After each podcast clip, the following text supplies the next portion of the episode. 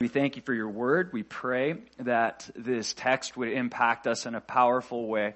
God, that we would be changed by it, that we'd be moved by it, Lord, that you would uh, give us humble, teachable hearts to receive whatever you want us to receive.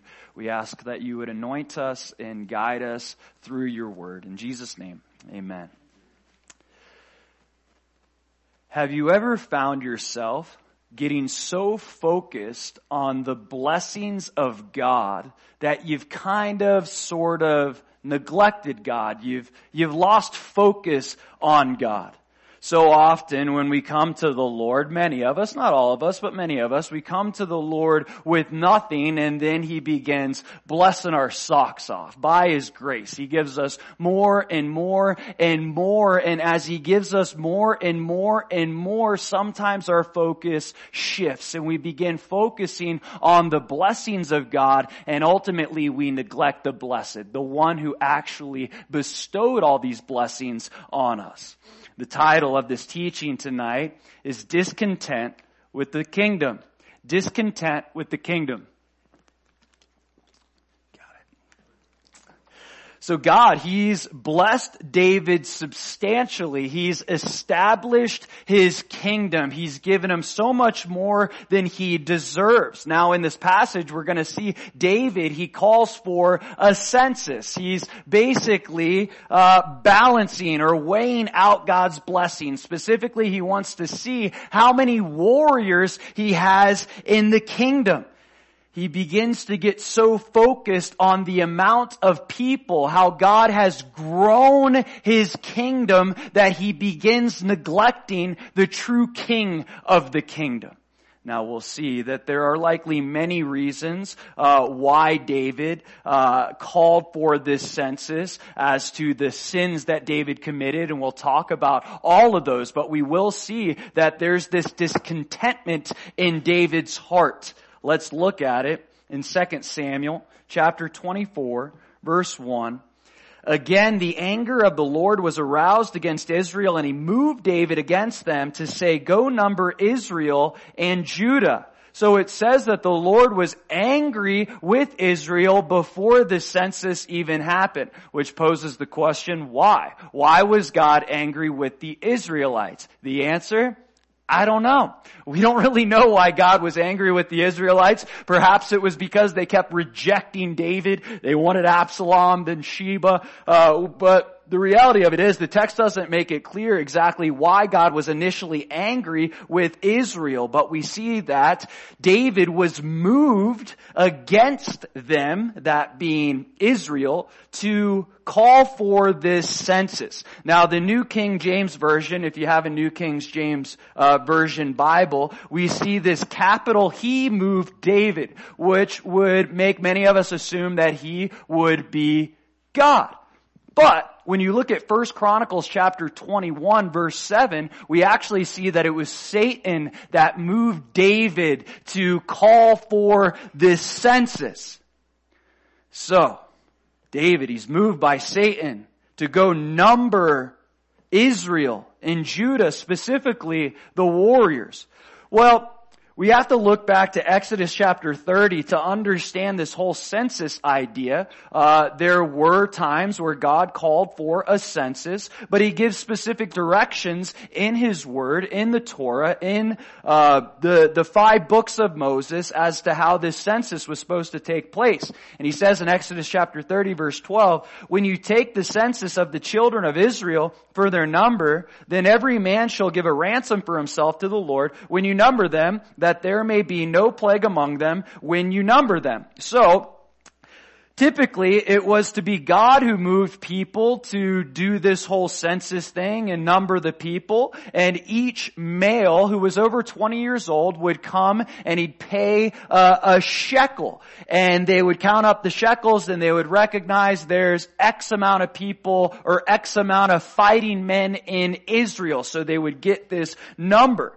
However, culturally, men were only supposed to count what was theirs. We see that the Israelites aren't really David's to count unless God moves David to count them. Why? Because the Israelites are really God's. They're not David's. This is God's kingdom. David is a steward of God's kingdom. So the man after God's own heart he starts concerning himself with the numbers. How blessed is my kingdom? How has God established me? How many people are there? How blessed am I? Do you ever find yourself getting so distracted by all the blessings in your life?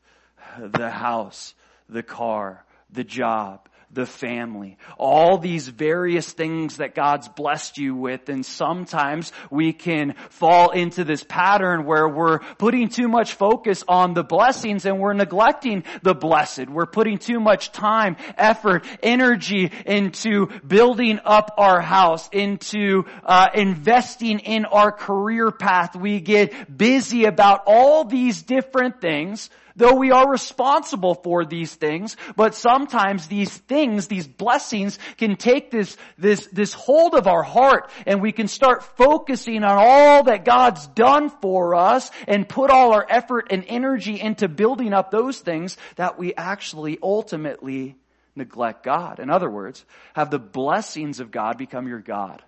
Have the blessings of God become your God. Have the things that God blessed you with ultimately taken the place of God on the throne of your heart. We gotta be careful with this. Because all the blessings of God are really from God. We didn't earn them, right? It's by His grace. It's by His mercy that He bestows blessings on us. We don't earn our blessings and everything that we have in this world, wife, husband, kids, job, house, Whatever it is, the bed we sleep on, it all belongs to God. We aren't owners of it technically in the spiritual realm. We're stewards of it. And the Lord, He can give and take away as He pleases. And sometimes when we get too distracted by the blessings of God, He starts taking blessings away. Not because He wants to punish us, but because He wants to get our attention. We're focused on the wrong things. So David, we see here, he's focused on the wrong thing. He's focused on how big his kingdom has grown. The text continues. 2 Samuel chapter 24 verse 2. So the king said to Joab, the commander of the army, who was with him, now go throughout all the tribes of Israel from Dan to Beersheba and count the people that I may know the number of the people. David wants to know how many people there are. How big is my kingdom? How much has God blessed my reign? David's desire to count the people was ultimately rooted in pride. What have I accomplished? What have I accomplished for God? Uh, what's the, the fruit of my labor? How has the nation benefited from me being the king of the kingdom? Sometimes we can get too focused on the numbers in a very unspiritual way. And you see this across the board, especially in churches, right? When you ask a pastor, and I've been guilty of this, when you ask a pastor how their church is doing, what's one of the first things they end up talking about? How many people come to the church, right? We have about this many people on our Sunday services and this many people on our Wednesday services. And sometimes we take the wrong approach with this. We put too much focus on the numbers, but numbers can be deceiving. Numbers can be deceiving, especially in a church the prosperity gospel has a great following. A lot of people follow the prosperity gospel, but it's heresy. It's heresy. If you seek the Lord, He's going to bless you with all these material possessions. That's not necessarily true. He might, but that's not what the Bible actually says. The Lord blesses poor people. See, sometimes we can get too focused on the numbers and get distracted and even deceived by the numbers. However, we do see in the book of Acts that God, He grew the church daily. The church was multiplying each and every day, the Bible says. There was people coming to faith every single day. So we do see that yes, there is this reality that if God's blessing uh, a church, that there are going to be numbers, but the numbers can be deceitful. Why? Because what kind of people is the church producing? What's the character of the disciples that are coming to faith? Uh, what's the fruit in the church? The Pharisees, they had a great following, but it says in Matthew chapter 25 verse 12, Jesus rebuking the scribes and Pharisees. In other words, he says, uh, you're producing twice the sons of hell as yourself. He says, yeah, you got a great following, but you're basically raising people up to go to hell because they don't know me. They don't know the Lord. They don't know the gospel. They haven't accepted the gospel. An abundance of fruit. If it's bad fruit, it's just an abundance of bad fruit. It's about the fruit. What's the, the quality? The Lord is more concerned about the quality than the quantity. And if we focus on the quality, then He'll take care of the quantity. David wants to know how many people, how many people are there in Israel? He gets focused on this numbers game. So he has this conversation with Joab. He gives him direction. And it says in verse 3 and Joab said to the king, Now may the Lord your God add to the people a hundred times more than there are, and may the eyes of my Lord the king see it. But why does my Lord the king desire this thing? Joab knew something was off. He knew this was wrong. He knew it wasn't right. He knew that David's heart wasn't in the right place. So he questions David. He asks David, man, I, I don't think this is right, man. Just focus on the Lord, in other words, and He's gonna, He's gonna multiply the flock. You don't have to worry about that, David.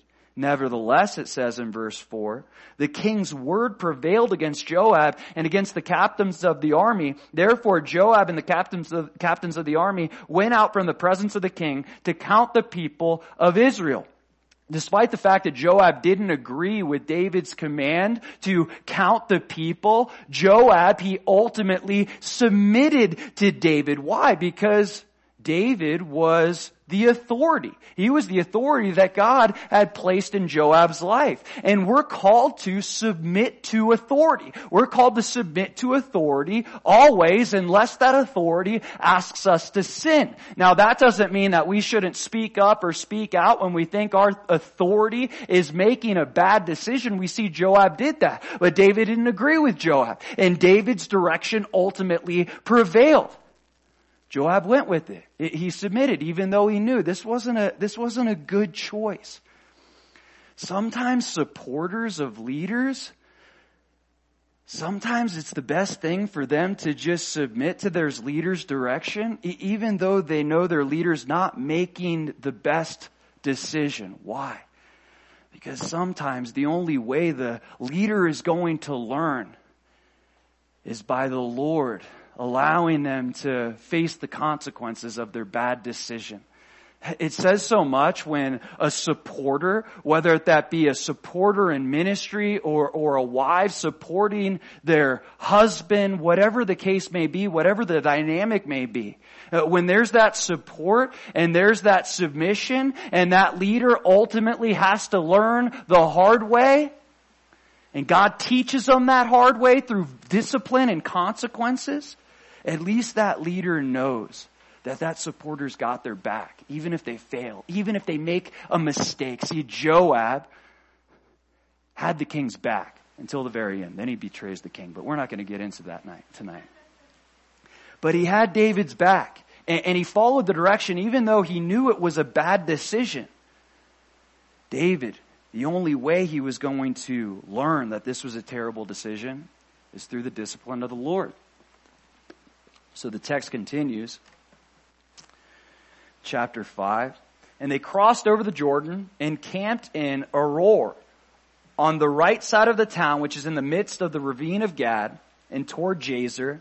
Then they came to Gilead, to the land of Tahtim Hodshi, they came to Dan Jaan and around to Sidon, and they came to the stronghold of Tyre and to all the cities of the Hivites and the Canaanites. Then they went out to the south, uh, to South Judah as far as Beersheba. So when they had gone through all the land, they came to Jerusalem at the end of nine months and 20 days. So we see that these captains with Joab, they end up counting all the people. And lastly, they end up counting the people in Jerusalem. Jerusalem was the place where David dwelt. That was the place where his family was, where the palace was. Later where the temple would be, but in the present where the tabernacle was.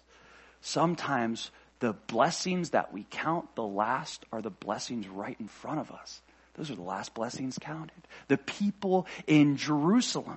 Uh, so t- sometimes we get so caught up with the big picture. We get so caught up with the future. We get so caught up with what's next that we neglect the very things that God has placed right in front of us. Maybe God's blessed you with an amazing job. Maybe He's blessed you with an amazing family. Maybe He's blessed you with an amazing spouse. Maybe He hasn't, but maybe He has.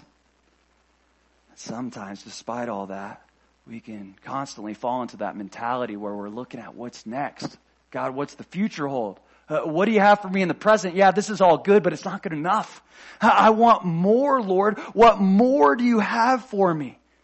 When everything you need is right in front of you. The Lord says, be faithful with the little things right in front of you. Be faithful to be a good steward of the things that I've entrusted to you now, and, and I'll make you ruler over many things in the future. But if you can't learn to be content with the life that you have now, you're not going to be content with having more in the future. The Bible says in Matthew chapter 6 verse 33, seek first the kingdom of God and His righteousness and all these things will be added unto you. Just worry about your relationship with the Lord. Find your contentment there and then everything else will be taken care of by the Lord. But when we're trying to do things backwards, when we're trying to, to gain everything unto us uh, and, and not seeking the Lord, when we try to seek our contentment in our blessings, then guess what? We're never going to be content. We're never going to be happy. We're never going to experience the joy that the Lord desires us to experience. So these men, Joab and the captains, it says, it took them nine months and 20 days to fulfill this census. This was a lengthy, difficult task. But all the work in the world, all the work that these men put into fulfilling this command, submitting to this direction from David to take this census, all their hard labor is not going to bring the king more contentment. This is point number one. Your discontentment will cause others stress. Your discontentment will cause others stress. When we're discontent, it's going to cause strain on our relationships. And more often than not, it's going to cause strain on the relationships with the people that are closest to us. The kids, the wife, the husband, the friends, the family members, the whoever. They're gonna see the discontentment, the unhappiness, and they're gonna do whatever they can to try to please you. They're gonna do whatever they can to try to make you happy. They're gonna do whatever they can to try that, try to fill that void in your heart. And guess what? They are not going to be able to do it but you put that pressure on them because you're discontent and they feel like it's their obligation to make you happy when it's not. It's your obligation to make you happy. And that's only going to happen through your pursuit of the Lord, through your relationship with the Lord. The problem isn't that you don't have enough. The problem is when there's con- discontentment. The problem is and always will be a disconnect between us and our relationship with God. Discontentment is always connected to our relationship with the Lord. Having more is not going to solve the problem. Seeking God is the only thing that's going to solve the problem you're discontent with your relation, in your relationship with the Lord, then all the stress, all the strain that you put on your friends and family members, uh, all the effort and the energy they put into making you happy, it's never ultimately going to be enough. It's never going to please you. So David, he sends these men out, counting his blessings, all their hard work, it doesn't bring David the satisfaction that he's looking for. It actually ends up doing the opposite, as we'll see here in a few verses. Back to 2 Samuel chapter 24 verse 9. Then Joab gave the sum of the number of the people to the king, and there were in Israel 800,000 valiant men who drew the sword, and the men of Judah were 500,000. So we see there were 1,300 fighting men. Um, sorry, one, 1,300,000. I don't know why I said 1,300. 1,300,000 thousand fighting men. That's a lot of people. Uh, many scholars suggest that there was probably somewhere around six million people in Israel at this time. Because remember, the census was only uh, about men who were 20 years old or older that were able to fight. So you got millions of people in Israel. God truly had blessed the kingdom while David was ruling and reigning. Now, there's a little discrepancy when you look at the census in First Chronicles chapter 20 21. Uh, there's a variance, a difference in the numbers. Uh, we see in First Chronicles chapter 21 verse 5. Let's look at it really quick. This is, um, a parallel passage in First Chronicles chapter 21 verse 5. It says, then Joab gave the sum of the number of the people to David. All Israel had uh, one million one hundred thousand men who drew the sword, and Judah had four hundred and seventy thousand men who drew the sword. Uh, so First Chronicles tells us that there's approximately uh, one million five hundred and seventy thousand men who drew the sword, but uh, Second Samuel twenty four tells us that there's one million three hundred. So why is there a difference? I don't know.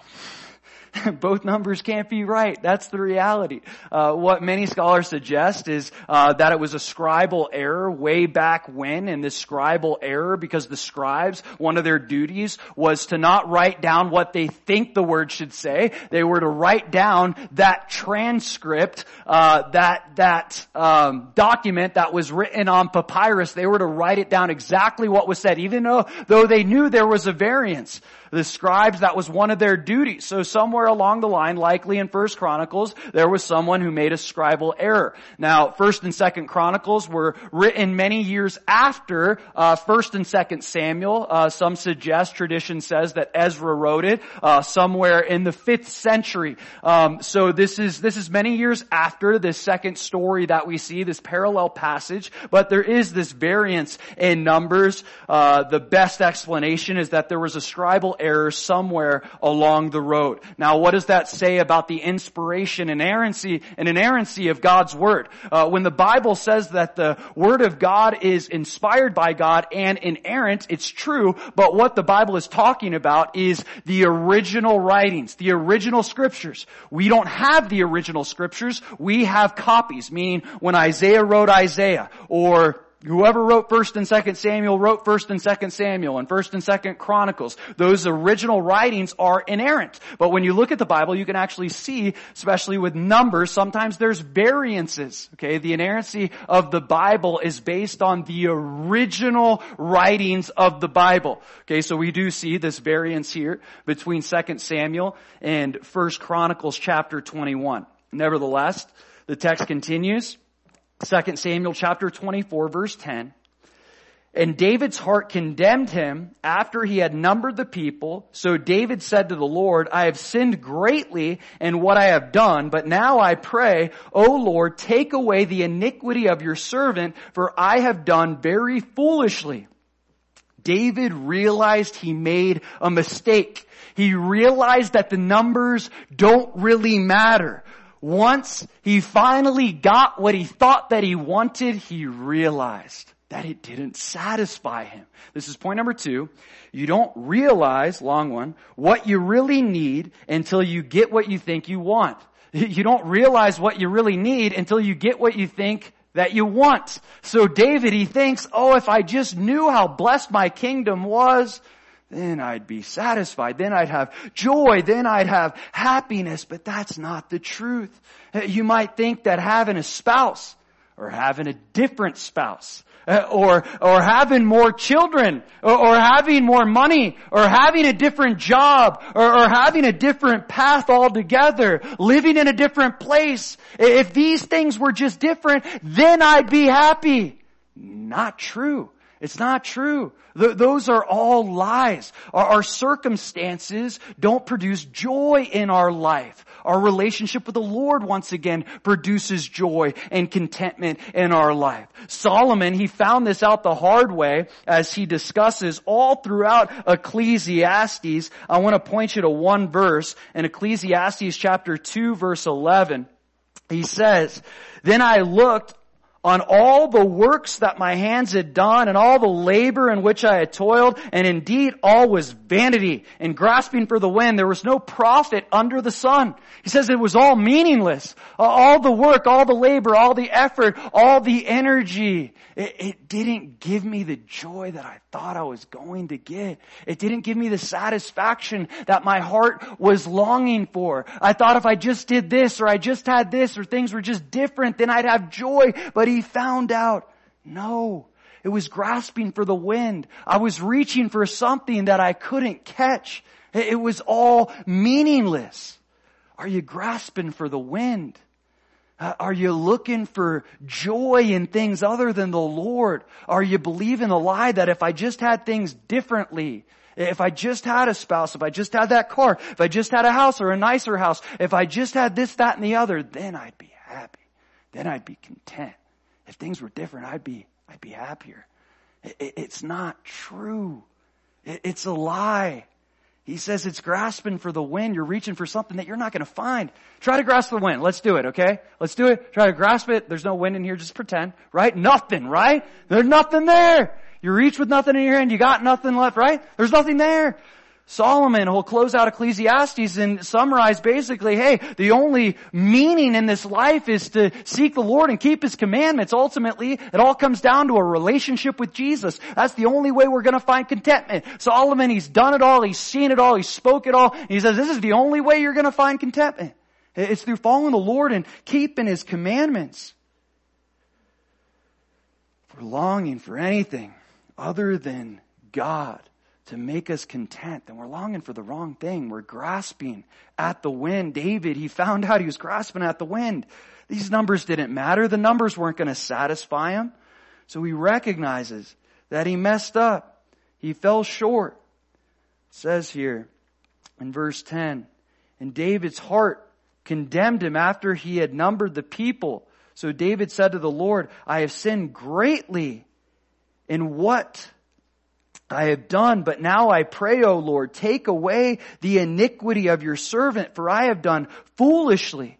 He says, I recognize I've done wickedly. Uh, I've sinned greatly against the Lord. Now what was his sin? We see the sin of discontentment. We see the sin of pride, but we also see the sin of distrust. He didn't trust the Lord. What do I mean? God had promised from the beginning when he gave that promise to Abraham. We see it in Genesis chapter 15 and Genesis chapter 22 that God told Abraham, hey, I'm gonna bless your descendants. They're gonna be as innumerable as the stars.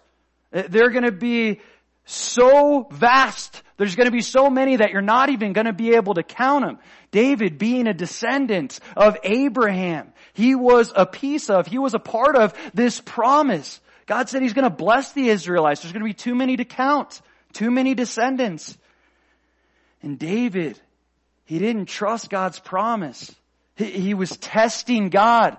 Is this really true? Did God really say or, or is God really gonna do what he said he's gonna do? Jesus warns us of this through this encounter that he has with Satan after he was just baptized by the Holy Spirit. He goes into the wilderness to be tempted by Satan. And Satan's trying to tempt him to test God. And he says in Luke chapter 4, verse 9, he says, Then he brought him to Jerusalem, set him on the pinnacle of the temple, and said to him, If you are the Son of God, Throw yourself down from here, for it is written, He shall give His angels charge over you to keep you, and in their hands they shall bear you up, lest you dash your foot against a stone. And Jesus answered and said to him, It has been said, You shall not tempt the Lord your God. or test the Lord your God. In other words, if God said it, He's going to do it. I don't gotta check up on God to make sure He's doing what He said He's gonna do. He's going to do it. And David, he lacked trust that God was going to fulfill His promise, that He was gonna have more people. There were gonna be more Israelites than could even be counted. So David, he recognized the error of his ways. He says, I've sinned greatly in what I have done, but now I pray, O Lord, take away the iniquity of your servant, for I have done very foolishly. David realizes his mistake and then he comes to the Lord with repentance. It's one thing to make a mistake. It's another thing to acknowledge the mistake and to acknowledge it before the Lord. Let me ask you, have you done foolishly? Have you been too focused on the blessings that God's bestowed on you? Has there been too much effort and in, in, uh, energy uh, going towards maybe something that God has blessed you with that you find yourself neglecting the King of the kingdom? Do you find yourself in a place of discontentment? See, David, he recognized that he messed up and he comes to the Lord. He pleads with the Lord and he asks forgiveness. Lord, forgive me for my discontent heart. Lord, forgive me for my pride. Lord, forgive me for my lack of trust. One thing to make a mistake. It's another thing to acknowledge it.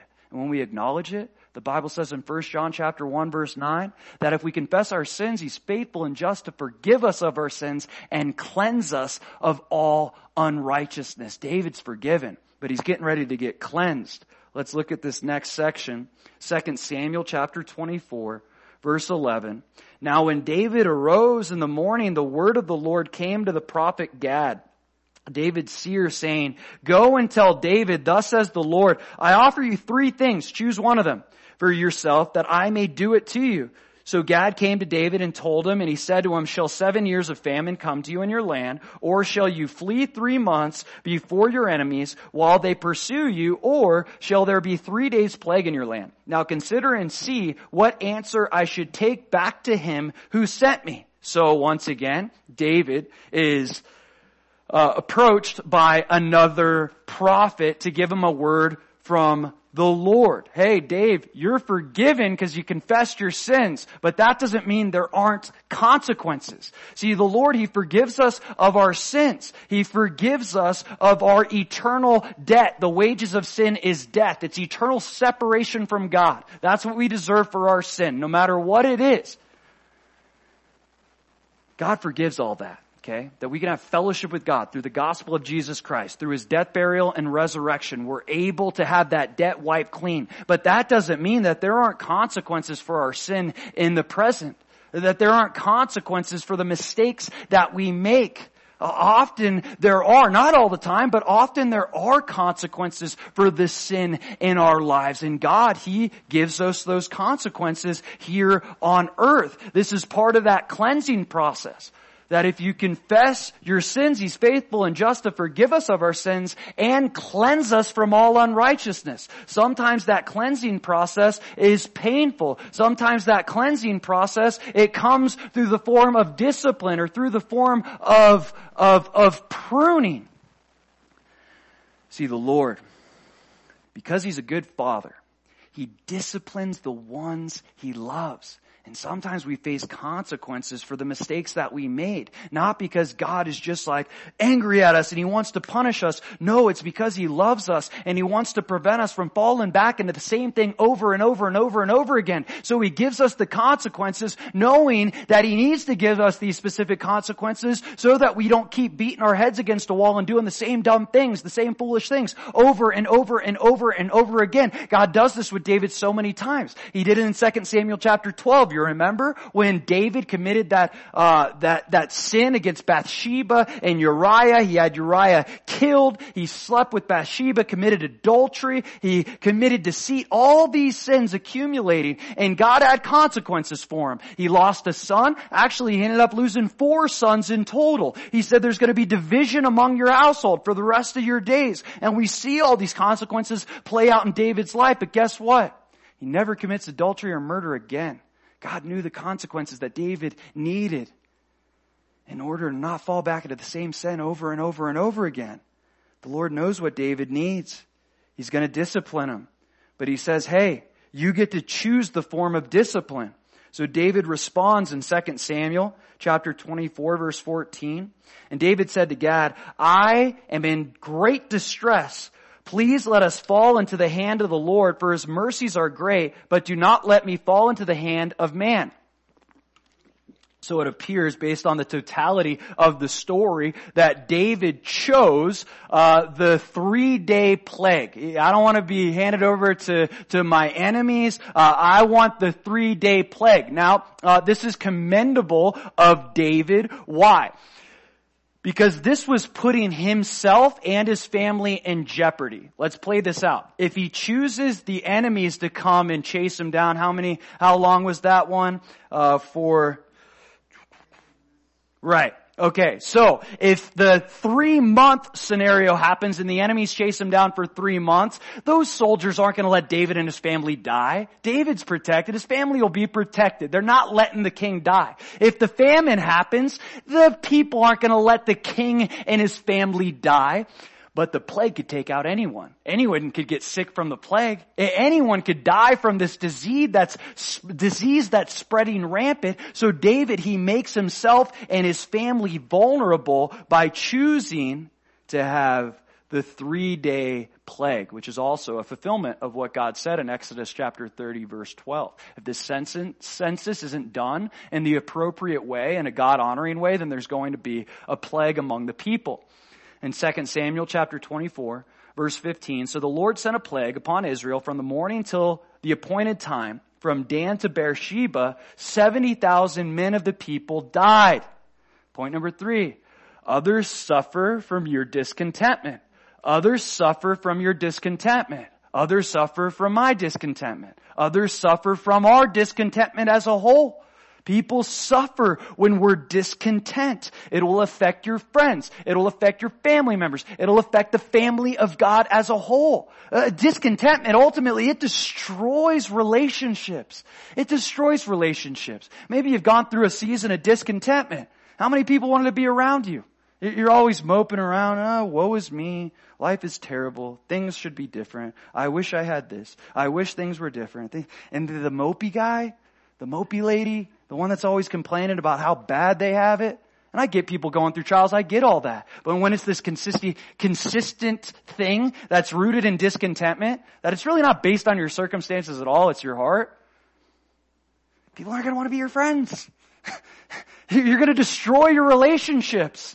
You'll destroy your relationship with God, you'll destroy your relationship with people. They'll suffer as well, as we mentioned before. Might go through that season where they're always trying to please you. They never feel like they do good enough. They can't please dad. They can't please mom. Nothing's ever good enough. They're always unhappy. Dad's always unhappy. Mom's always unhappy. I don't know what to do. That causes turmoil in the family. That causes turmoil in our relationships across the board. Because it's not really about what they're doing or what they're not doing. It's about us and what we're doing and what we're not doing. We're not seeking the Lord. We're not having that relationship in the way that we should. So these 70,000 people, they die because of David's discontentment, because of his pride, because of his lack of trust. The text continues, verse 16, and when the angel stretched out his hand over Jerusalem to destroy it, the Lord relented from the destruction and said to the angel who was destroying the people, it is enough. Now to restrain your hand, and the angel of the Lord was by the threshing floor of Araunah, the Jebusite. So, the angel is getting ready to stretch out his hand over Jerusalem to destroy it. But the Lord ultimately relents from destroying Jerusalem. This is where David lives. This is where his family lives. So, God destroyed other people, but he didn't destroy what? The people that were right next to David. Sometimes God takes certain blessings away from our life that are distracting us so that we focus on what's right in front of us. He took these things away that were further away, these people that were further away, but the very blessings that were counted last were the blessings that were ultimately preserved, the people that were right in front of David all along. So God tells the angel, relent. He says, it is enough. It's enough. David's learned his lesson. Only God knows when enough is enough. Only God knows what it's going to take to get our attention. Only God knows the various forms of discipline we need to face to wake up to the reality of our sin and the destruction that it's bringing. Only God knows. Sometimes we think enough was enough way back when. God, I faced enough. And he's like, nope, not yet. Still coming. You still need more. You, still need some more trials. You still need some more discipline. Because it's not enough yet. Sometimes we think the Lord disciplines us too severely, but guess what? He knows when enough is enough. He, he knows when to relent. He knows when to stop. I've experienced with the, this with the Lord on several occasions. Uh, one time, uh, when me and Elizabeth first started talking. I've shared the story in the past. Uh, I wasn't allowed to pursue her for four months because of Patmos, and then uh, I started pursuing her under the spiritual authority at that time, and then I was asked not to talk to her again for a couple weeks, and I walked by her and I opened my big mouth. And that opened up the door for conversation, and then she texted me that next night, and I happened to be sitting next to Pastor Chet Lowe, and he says, who was that? He never asked me who I text, ever. He's just a prophet. He just knew. Who just texted you? Well, he asked me, it was Elizabeth. Aren't you not supposed to be talking to her for these two weeks? Yeah. All right. Okay, it's done. And he acted like no big deal, but it was a big deal. the Lord disciplined me big time that season. I had to go another four months not talking to her. Uh, on top of that, there were privileges taken away from me, trips, mission trips taken away from me. I felt like the Lord was being too harsh on me. I felt His discipline was too much. I was walked away from ministry from that. That was the, one of the hardest things I, I, I experienced for me. I felt like the Lord was being too hard on me. But he wasn't. He knew exactly what I needed. He was trying to teach me something precious that I always have to choose him first. If I want to do relationship right, if I want to set my marriage up for success, if I want it to be blessed, I got to find my contentment in him. Uh, I got to be satisfied with him alone, and, and I got to do things his way, not my way. His way, not my way. He knows when enough is enough, and it was a long time. I was being disciplined from the Lord, but I got the lesson. I learned it. I thought it was too much, but He knew exactly what I needed. Sometimes we think the Lord's being too hard on us, but He's not. He knows exactly what we need. So, at this specific moment, at this specific time, He said, It is enough. Now restrain your hand. And the angel of the Lord was by the threshing floor of Araunah the Jebusite. Now we see in Second Chronicles chapter three verse one uh, the th- threshing floor uh, where they would separate the chaff from the wheat. They would usually be on a high point, throw the wheat up uh, so that they could separate the chaff from the wheat. Uh, so this is what a threshing floor was. Uh, this actually was on Mount Moriah where Abraham went to sacrifice Isaac. Ultimately, this is where uh, the temple would be built, uh, where Jesus would go and teach, and where Jesus just outside of this area would ultimately be crucified. So we see there's some parallel passages, some uh, uh, uh typologies here that are pointing to the sacrifice of Jesus Christ. We'll get into it in a second here. Let's look at it. 2 Samuel chapter 24, verse 18. And Gad came that day to David and said to him, Oh, sorry. Verse 17. Then David spoke to the Lord when he saw the angel who was striking the people and said, surely I have sinned and I have done wickedly, but these sheep, what have they done? Let your hand, I pray, be against me and against my father's house. So David, he's pleading with the Lord once again, hey, let me suffer. I don't want my sheep to suffer. Let me suffer. But this is a reality of leadership. It's not always the leader that suffers. Often the people suffer even more than the leader for bad decisions that they make. So David says, I'd rather you wipe me out and my whole family than these poor people suffer. One man makes a bad decision and 70,000 people suffer. That's the reality and leadership. So he pleads with the Lord, have mercy on these people. And we see in verse 18, and Gad came that day to David and said to him, Go up, erect an altar to the Lord on the threshing floor of Araunah the Jebusite. So David, according to the word of Gad, went up as the Lord commanded. Now Araunah looked and saw the king and his servants coming toward him. So Araunah went out and bowed before the king with his face to the ground.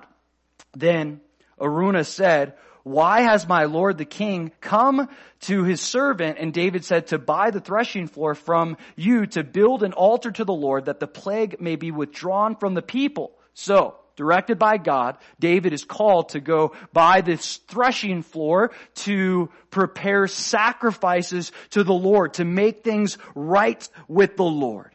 David was providing sacrifices as an act of repentance. He confessed his sin. He, he got forgiveness from the Lord. He experienced discipline, but he still recognized that there needed to be a sacrifice. We see that David, his repentance and his confession of sin and request for forgiveness, it was sincere. David had genuine repentance. He had sincere repentance. How can we say that? Because it's proven by his actions. He didn't just say, Lord, I'm sorry for what I did. God, forgive me of my sins. I'm sorry for my sins. No, he showed that he was sorry. He proved that he was sorry. And this is ultimately what genuine repentance will look like. It's second, uh, second Corinthians chapter seven.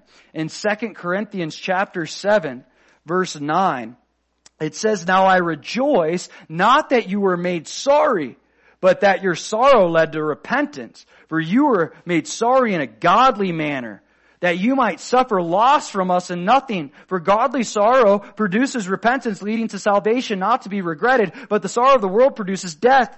For observe this very thing, that you sorrowed in a godly manner. How does he know this? Look what he says. What diligence it produced in you. What clearing of yourselves what indignation, what fear, what vehement desire, what zeal, what vindication. In all things you proved yourselves to be clear in this matter. Corinthians didn't just say they were sorry, they proved they were sorry. And this is what repentance really looks like. Sometimes we come to the Lord, Lord, I'm sorry for what I did. He's like, no, you're not. Why? Because if you were sorry, you wouldn't just tell me, you'd show me. You'd prove that you were sorry. Because you turn from what I keep telling you to turn from. Uh, we can tell the Lord that we're sorry till we're blue in the face. But the sincerity of our sorrow will be proven in the way that we repent in our actions, not just in our words. See, David, he's not just talking about it. He, he's doing something about the situation. He, he's ready. He's willing to go up and provide these sacrifices to the Lord. But there's a problem. The land that he's called to provide these sacrifices is owned by someone else. This guy, Araunah. So it says in verse 22, now Araunah said to David, let my lord the king take and offer up whatever seems good to him. Look, here are oxen for burnt sacrifice and threshing implements and the yokes of the oxen for wood. All these, O king, Araunah has given to the king. And Araunah said to the king, May the Lord your God accept you. Hey, it's all yours, David. Take it. You're the king. I'm giving you the sacrifices. I'm giving you the land. Take it all. Look how David responds here in verse 24. Then the king said to Araunah, nah, no, but I will surely buy it from you for a price, nor will I offer burnt offerings to the Lord my God with that which cost me nothing. So David bought the threshing floor and the oxen for 50 shekels of silver. And David built there an altar to the Lord and offered burnt offerings and peace offerings. So the Lord heeded the prayers for the land and the plague was withdrawn from Israel. So David, he refused to accept the sacrifices for free. He refused to accept the threshing floor for free. David knew that his sacrifice had to cost him something. This is point number four. Contentment doesn't come from having more, it comes from sacrificing more. Contentment doesn't come from having more, it comes from sacrificing more. God calls us to a life of sacrifice. And sacri- sacrificial living, as defined, is costly. It, costs us something. In Romans chapter 12, it says, present your body as a living sacrifice, holy and acceptable to God, which is your reasonable act of service. That's a, a reasonable response to the grace of God in our life is to live a life of sacrifice. A life that costs us something. If your Christian walk doesn't cost you anything, then it's not worth anything. This is the life God's called us to live. God wants us to live self-sacrificial lives for Him and for others. He doesn't want us to give him something that doesn't cost us anything. He doesn't want us to, to give him our leftovers. He wants our first fruits. He wants our best. In Malachi chapter 1, we see God rebuking the priests because they're offering the lame and the weak and the blind. They're offering all these lambs and sacrifices that are blemished and God demanded unblemished lambs, unblemished sacrifices. Why? Because God wants our best. They were robbing God. Jesus doesn't want our leftovers. He wants our best and our best is costly. It, it costs us something to give the Lord our best. That's why Jesus commends Mary in John chapter 12 for anointing him with that fragrant oil. That fragrant oil was a year's wages. She anointed the Lord for his burial and he says, hey, whoever hears the gospel is gonna hear your story, Mary, because this is the type of worship I'm calling you to. A worship that costs cost you something. It's sacrifice. Sometimes we'll, we'll think we're, we think we'll be happier if we just have more. I just need more. I just need more. But the reality is, oftentimes, we won't find contentment until we sacrifice more. Because our relationship with the Lord isn't about us, it's about Him. It's about sacrificing for Him. It's not about all the blessings that He bestows on us. It's about what we're sacrificing for the Lord. Less is more.